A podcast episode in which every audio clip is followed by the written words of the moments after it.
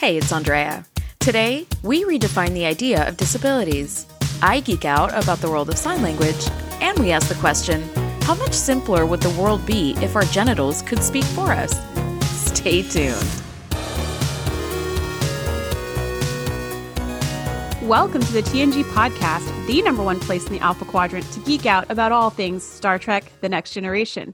I'm your co host, Shereese. Hey, I'm your co-host Andrea. Shereese, today we're talking season two, episode five, Loud as a Whisper. This episode was written by Jacqueline Zambrano, directed by Larry Shaw, and the star date is 42477.2. The Enterprise is set to take aboard Riva, played by Howie Seago. Riva is a renowned and successful negotiator to help to resolve a centuries old war between two tribes on a planet Solais 5. Riva is deaf and mute due to a hereditary genetic deficiency, but travels with a chorus, an entourage of three people in telepathic communication with him who are able to enunciate his thoughts. When Riva, his chorus, and several Enterprise officers beam down for the meeting, a tribal delegate fires upon them, killing the chorus. The tribe's leader immediately brands him a traitor and executes the killer, begging for the talks to continue. But the away team has already begun emergency transport back to the Enterprise amid the chaos. So we're going to have to see what goes down after that. yeah. So, okay, my overall thoughts, and then I would love to hear yours, Andrea. Um, I thought this episode was so interesting. Like the concept mm-hmm. of of being deaf and then having three people to telepathically translate for you was fascinating. Yeah. They also explored the realm of um disabilities or different abilities in this episode because mm-hmm. they talked about Geordi and his visor and like how he feels about that. Yeah. So we'll get into that. And I just thought I thought this episode was very interesting. And for that reason, I thought it was really good. Like the whole time I was like, huh, what would that be like? And what would that be like? So that's kind of my overall thought. This didn't feel this felt season two to me. What about you? Yes, it definitely felt more season two than last week's episode, the outrageous Okona. Um, it's not like cheesy and like just playing for laughs. Um, it really, it really um, touched on some like heavier subjects and topics. So I didn't love this episode.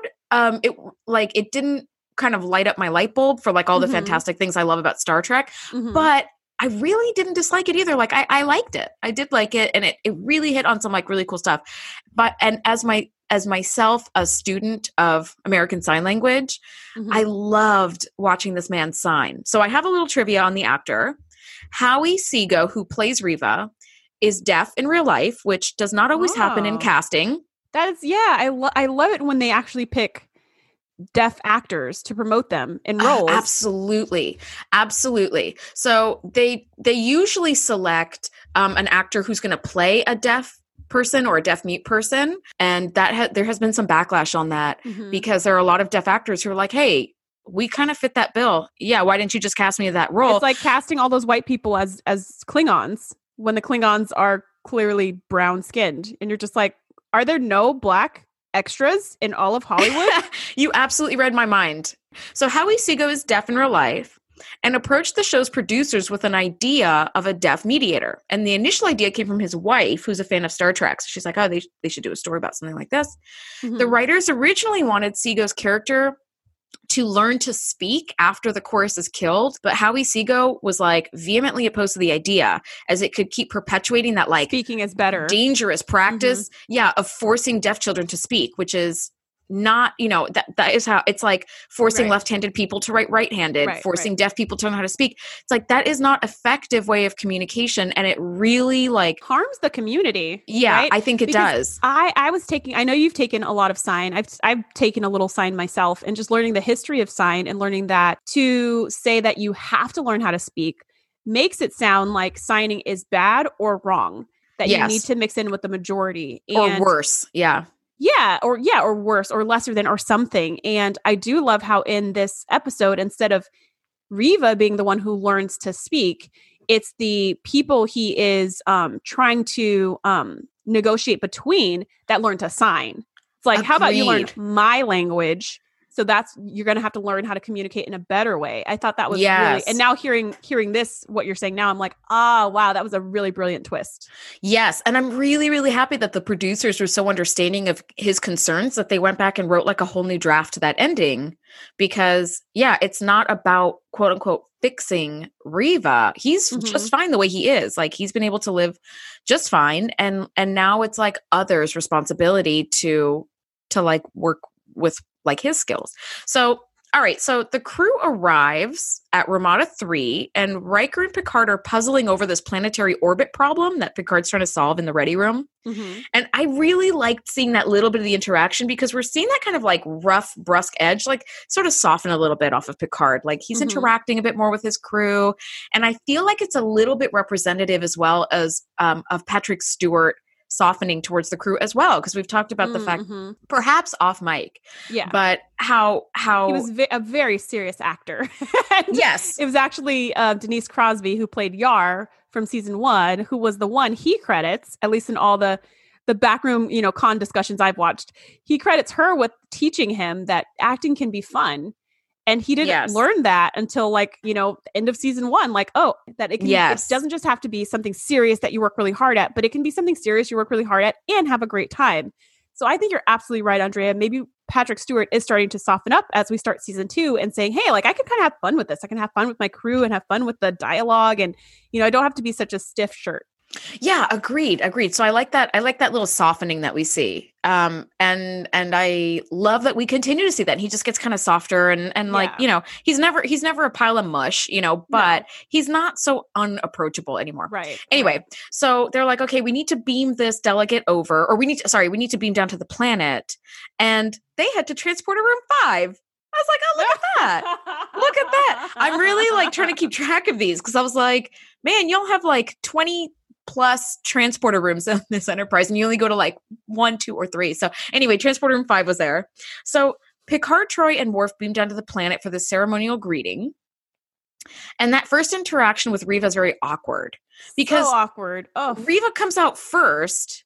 and knowing says can't say nothing. Yes. And they're like, um, hello? And he just walks up to them and like stares them down for a few Yes. seconds, one at a time, and then walks away from them.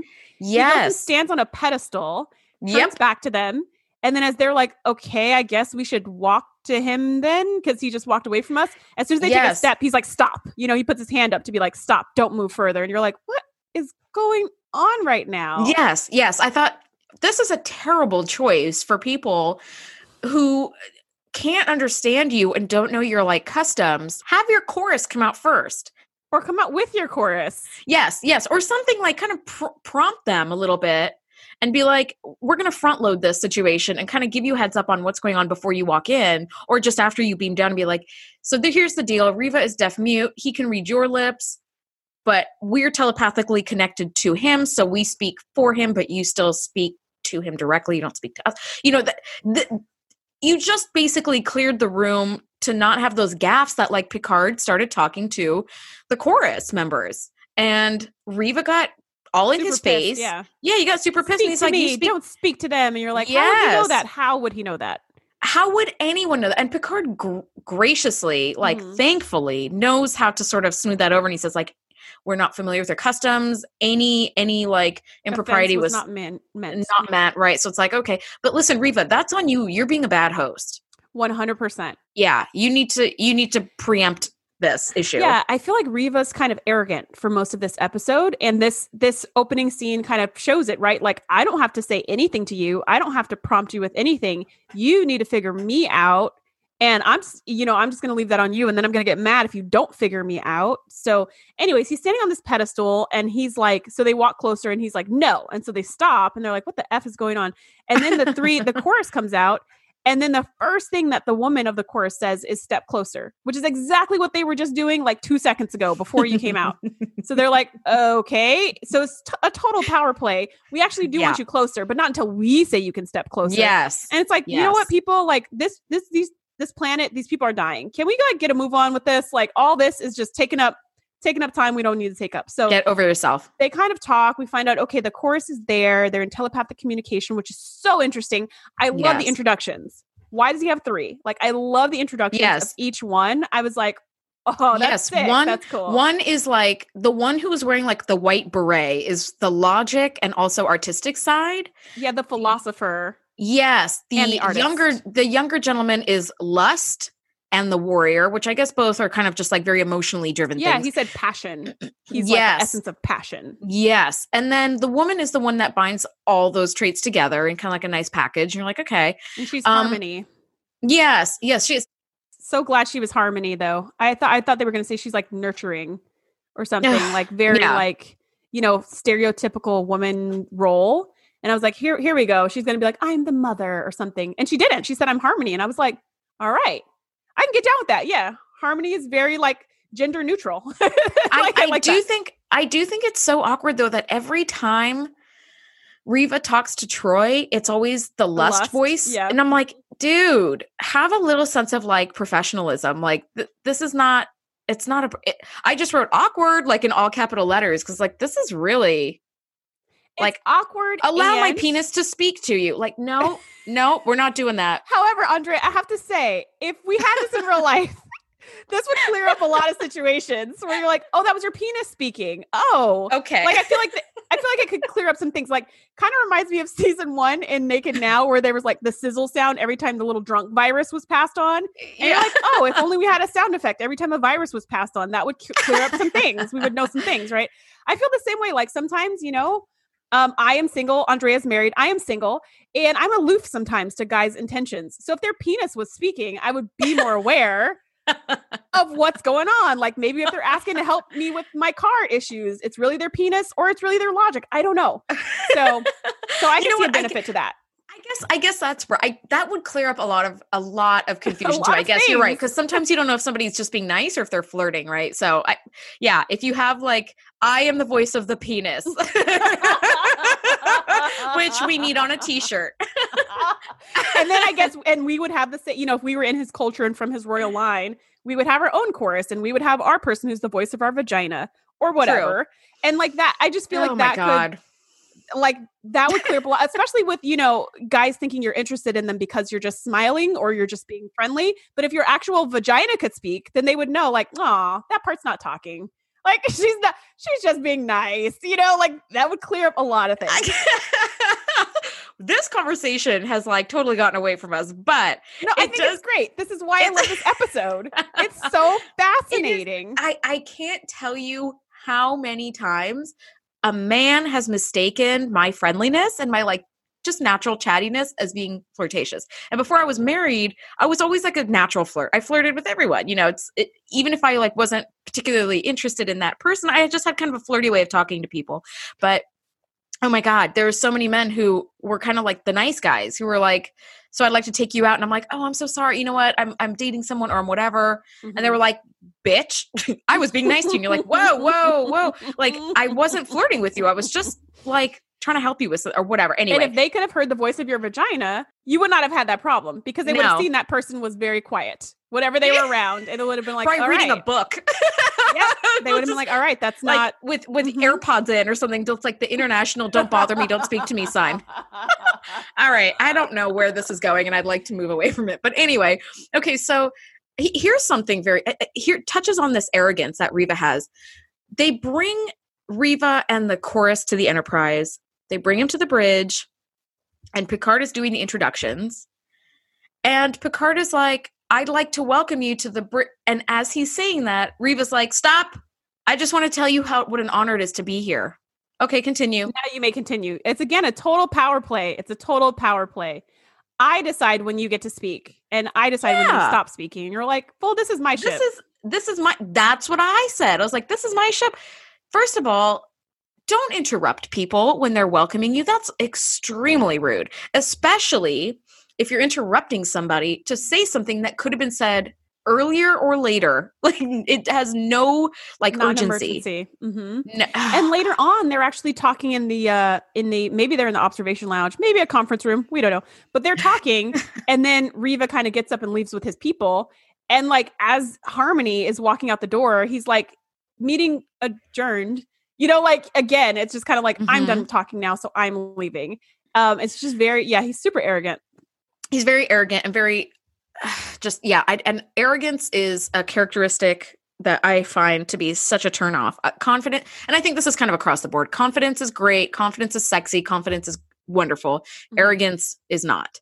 Um, so Troi is asked by Riva to escort him to his quarters, and only Riva and Troi and Lust walk mm-hmm. together and and harmony and like the philosopher are kind of awkwardly standing by and records like well what about you guys? And they're like we sort of just are in the way at this point. And i thought again this is so yucky Super like awkward. haven't you considered the fact riva that like this woman is here to do her job? You may be charmed by her and be attracted to her but her duty is like to the ship and to do her job and you're kind of monopolizing on that and you're taking advantage of that quite frankly. Like there's no way that she could graciously bow out of having this date with him walking him to his quarters which it seems like as they kind of get to know each other she she is drawn into him more.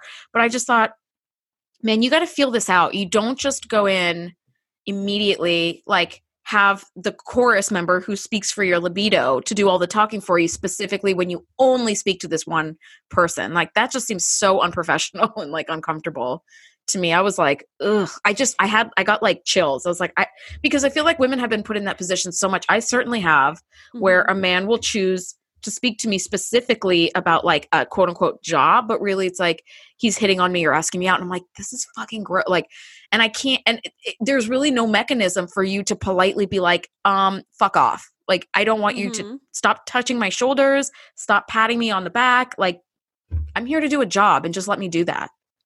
Yeah, I'm thinking, I mean, when they first meet on the planet, he gets all in Troi's personal space and he's like, wow, you're an empath. And like, you know, I'm so drawn to you and attracted to you or whatever. And she was just like, well, I'm very interested in you as well. So I feel like that was kind of her way of saying, like, I am interested in exploring this. Um, so like it's okay with me. That's kind of how I felt. I feel like she was giving him kind of the green light. Um, the way he did it was very brazen but that mm-hmm. kind of makes sense because he's arrogant, right? So, yeah, like, why would he? Why would? And plus, he shares all of his most intimate thoughts with three freaking people who are on speaker at all times. So, I think his his version of like impropriety or vulnerability or private versus public is very different. Is yeah. very skewed from someone who has their thoughts on the inside only. You know. So hmm. I feel hmm. like I feel like she did kind of give him a green light, and I feel like he's not. He doesn't feel awkward at all about like just him and lust take it hitching a ride with Troi to his room or whatever. Whereas all, the rest of us who don't have our emotions on our sleeve would be like, "What? like, yes, I guess why are you doing this in front of everybody?" I get, yeah, yeah. It's like my boss is right here. yes, and my ex, my yeah. boss, my ex, my coworkers. Like, dude, yes, you know, like is... we don't, yeah, we don't just, you don't know what. But you're right. But you're right. oof. Yeah, yeah, yeah. You're absolutely right about that. So, um, they beamed onto the planet and I loved this little like technology moment where Riva is saying like we need a table, three-sided, make it look like indigenous rock and and a handful of torches. And Geordi's like that should be no problem and like replicates it and has it beamed down. And I think that is so cool. I was like, God damn it. When do we get to do stuff like that in real in the real world? Because I want to like design a, t- a bunch of stuff and way. just redecorate, create a whole house like my dream house, you know, or whatever, and just totally. like have everything replicated. That'd be so effing cool. Totally. So it's a little side note, but I thought, oh, that's cool. And I love seeing Geordi being like, boop, boop, boop, you know, pushes a few buttons and bam, like it's all there. So one delegate, you know, the, the delegates arrive and one of them is real trigger oh, happy. Before we get to that part, we did we did skip this part on the bridge, this conversation between Riva and Geordi that I just want to visit for a second. Oh, yes. Yes. Because I thought I, I really love this. I've heard um, at cons people speaking to LeVar Burton about his impact on their lives. And one of the impacts Aww. he's made is being, you know, a black scientist that has like inspired generations of black scientists. I love And another it. thing though is that he had a disability on the show that was never ever seen as a disability, just a different ability. Like yes. he was never seen as like oh, you're blind, you can't do X, Y, and Z. There was nothing he couldn't do. And in fact, his vision is way better than everybody else's because he can see an infrared. Yes. And we've talked about this before on the show. He can see through stuff, he can see heat waves, he can see all kinds of crazy stuff that normal eyes cannot see. And so he has this interaction with Riva where Riva's looking at his visor and he's saying, like, he asks him, Are you resentful? Like, do you re- do you resent this? And then Geordi says, What? Do I resent having to wear a, a visor or do I resent the fact that I'm blind? And Riva says both. And Geordi's just like, no, this is who this makes me who I am. And since I really like who I am, there's nothing to resent. And I just thought that was so empowering for everyone who feels different and mm-hmm. feels like their difference is bad or wrong. Just to be like, well, if you really like who you are and that's what makes you who you are, then there's nothing to resent. I just thought that was so powerful. Yes, you know, I I agree with you on that and I also really like that when Geordi is being asked by Riva like would you change this or do you regret growing up blind? I love that Geordi says it's a part of me and I really like who I am. And it's really nice to hear basically like from the horse's mouth like maybe others don't think there's anything wrong with me but like deep down like i'm self-conscious about my visor i don't mm-hmm. like it i mm-hmm. wish i wasn't blind but he's like mm-hmm. no I, not only am i like comfortable with it i i embrace it and i like that about me and and i've like had some um i was recently taking a sign language class virtually during at the start of covid um and the teacher was a, is a woman who was born hearing and became deaf. And somebody asked like would you want to go back? And she's like I mean, yes and no. Like it, it certainly makes life like easier to be able to hear, but also like I have this special ability, and I really love that about myself. And I was like, wow, look at that. It's not just seen as a crutch. Like mm-hmm. I have to use this to help me get along with everyone else. She's like, no, this is what empowers me, and I mm-hmm. and I thought mm-hmm. that was actually pretty deep. So I can and, see that with Geordi yeah. too. And I think in the deaf community, which is perfect that it's in this kind of an episode, um, not speaking too much because I'm not a part of the deaf community, but just from what I can imagine being hearing is that mm-hmm. there's a pressure to quote unquote fix deaf people. Yes, there's there are options. Sometimes there are cochlear implants for people who can get cochlear implants, and you know there are options to become hearing if you have mm-hmm. lost hearing. Um, there are there are options to become seeing if you have lost sight. There are options that can fix your eyes and stuff, but some things like your optic nerve is just gone. Like that's mm-hmm. there's nothing we can do about that now. Um, so there is this pressure because because some types of deafness can be changed into being hearing. There's this mm-hmm. pressure to like quote unquote fix you, like you're broken, you need to be yes, fixed. yes. And so I can imagine the community for those who are who are born hearing it with deaf parents or something like that, where you're like, mm-hmm. well, there's a pressure to like be a certain way. Um, and that Geordi doesn't necessarily have. However, he does get that opportunity later on in the episode because now it's the future. You know, it's the 24th century, and Pulaski says, I can actually regenerate your optic yes. nerve using the um, replicator. I've mm-hmm. I've done it twice, you know, in my whole life, so it's possible. But there, there's going to be all these side effects, and there's no guarantee it's going to work. But you can be changed, yes. you know, quote unquote fixed. And her thing was saying like, eh, you won't be in as much pain because his visor does cause him pain. Yes. Yes, it does. But when she does say like there might be up to a 20% reduction in your like ability to see, I love that Geordi takes the full weight of that option. He's like, mm-hmm. dang, you know, and Pulaski herself, of course, in her fabulous, comforting, and warm bedside manner, was like, why are you even debating this? Mm-hmm. Like, what's the holdup? And he's like, this is kind of part of who I am and like what makes me me. And, um, you know, I think it's really interesting when people take their experiences or their like disabilities or different abilities and and not just i think acceptance is like step 1 I think embracing mm. is like the full thing. So I think I would have a hard time with that. I think if I were Geordi I would be like, you know, I want to be like everyone else. Um, yeah, I um, could see that too. And like his visor gives him cool abilities that other people don't have. Yeah. So, and he would not, he would lose all of those abilities and have a 20, 20% reduction in his regular sight to where like yeah. quote unquote normal eyes are. So I was seeing it as just like major loss. I was like, there's not enough upside on this. Plus, it might not even work. And if it doesn't work, then what? Yes. Like, uh, then like a visor can't. Yeah, exactly. Well, Will his visor still work? I was just like, oh, yeah. I don't know. This does not sound like a good deal. No, it does not. It does not sound like a good deal. Well, I'm really glad that he doesn't end up taking it. But Me we too. do have that like discussion about like those disabilities. We have a deaf person, we have a blind person. Like this is the perfect. T- I love that they talked about it in depth, and that's what made this a season two episode and not mm-hmm. season one. Exactly. So so they go. So they beam down to the planet. You know, and and that one of the delegates is very trigger happy and shoots and tries to kill Riva, but Riker is very gallant and sort of leaps in the way and pushes Riva out of the way, and so the the shot ends up hitting the delegates and evaporating them, so they die. So the whole um, chorus is wiped out, which is the whole chorus sad. very bad. So they emergency transport back up to the Enterprise, while the second delegate from that group was like, no, no, no, no. Like he doesn't speak for us and ended up killing the guy who who did the shooting. Mhm. I was like, come back, we need you. Right. But they're they're already beaming away. Um, so back up on the ship, Riva is like having a meltdown, which is understandable. Mhm. Not only is his mission kind of botched, they just got under attack, and his like communication. All three of them have been killed. His course has been killed. He has no way to talk to people. He is like frustrated, signing, like trying to Mhm. communicate.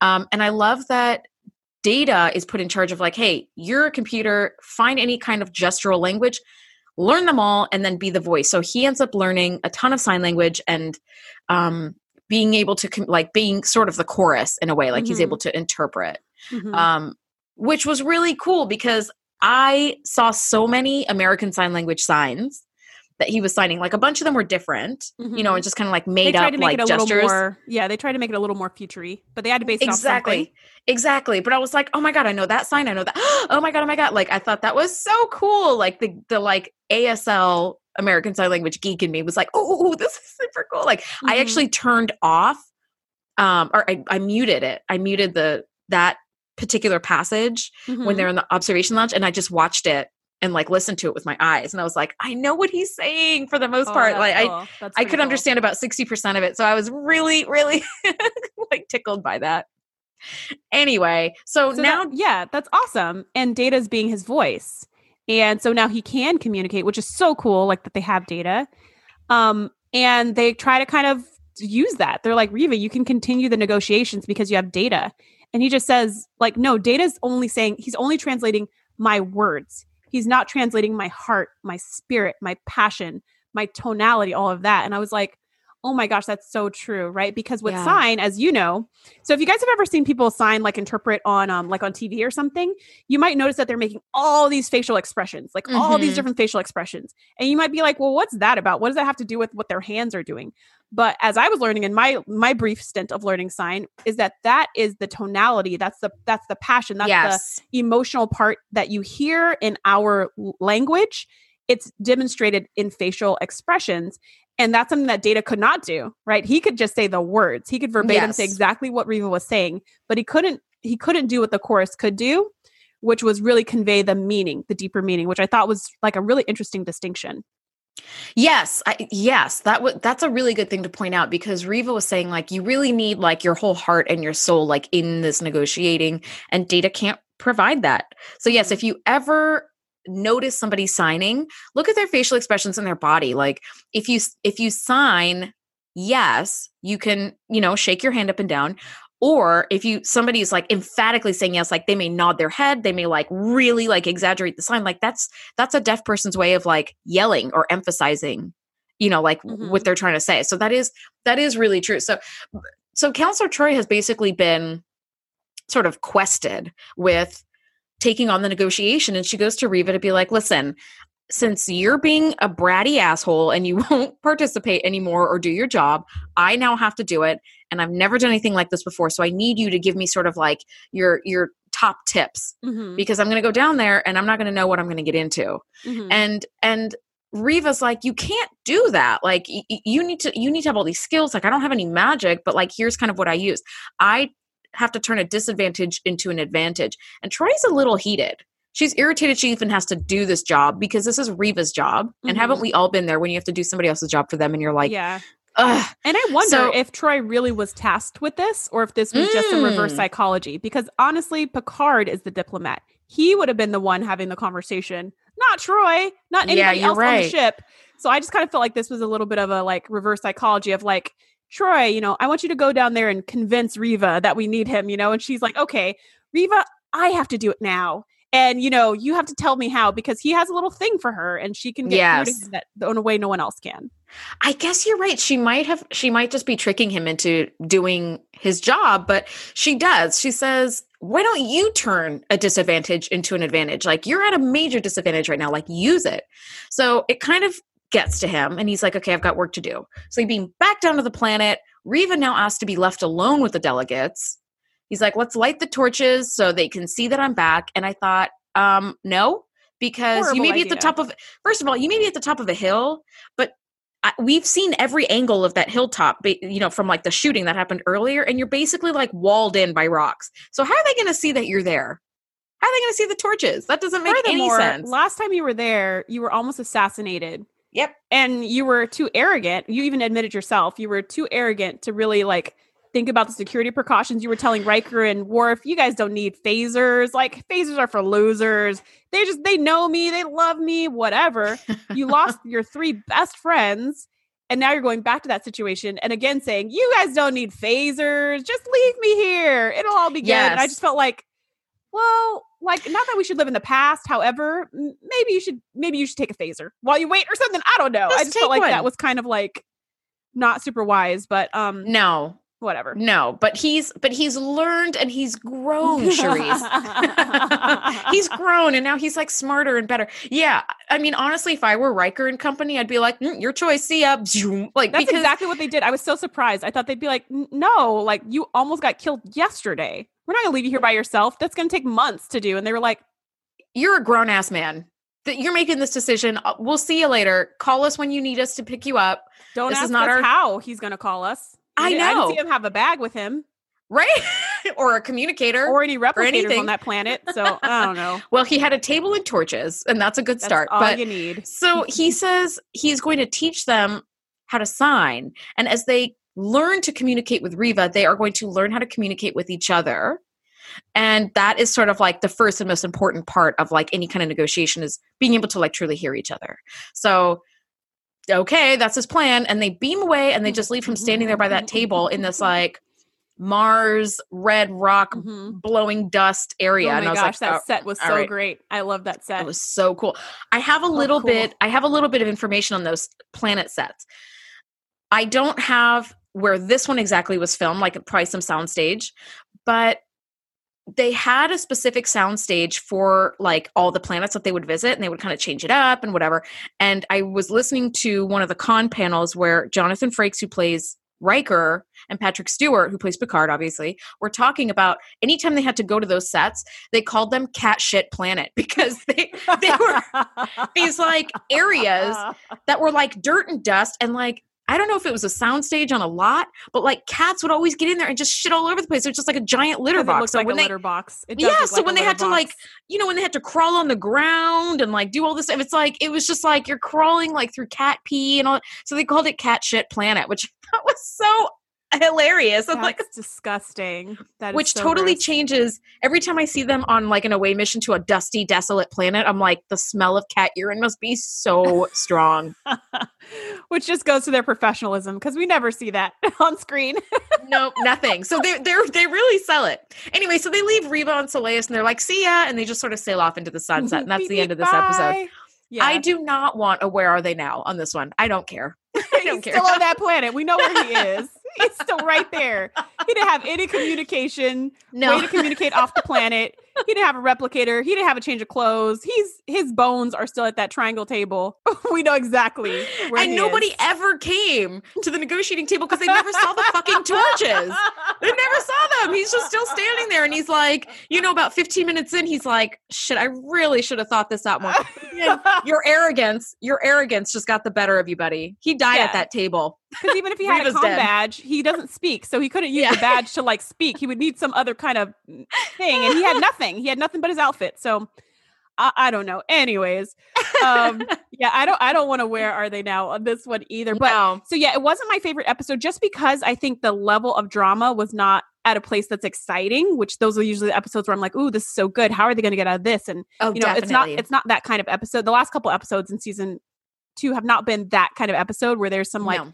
very clear drama and how are they going to get through this however i like it because i think it's so fascinating the idea of our the inner parts of ourselves being Mhm. expressed externally and how how that could really be like how his philosopher side was really separate from his passionate side which was really separate from his harmonious side Mhm. um in how he conceives of himself and his communication i thought that was just a really interesting like concept Yeah, I agree. I agree. I did like the episode because it talks about being differently abled and being blind and deaf. And as a student of American Sign Language, I'm always so thrilled when I get to see sign language in action and get to Mhm. understand it. So that was I really enjoyed it. Um, I probably wouldn't watch. I wouldn't rush to watch this episode again because it, again, it's like season two so far has been kind of lacking in the in the drama, but it's going to ramp up. So it's fine. So next week we are talking season two, episode six, the Schizoid Man. So thank you so much for hanging out with us. Yeah, and we'll see you guys next time. Bye. Bye, guys. Thanks for geeking out with us. Be sure to join the crew at thetngpodcast.com to be the first to know when we do our live shows or host events exclusively for our members. We'll see you next time.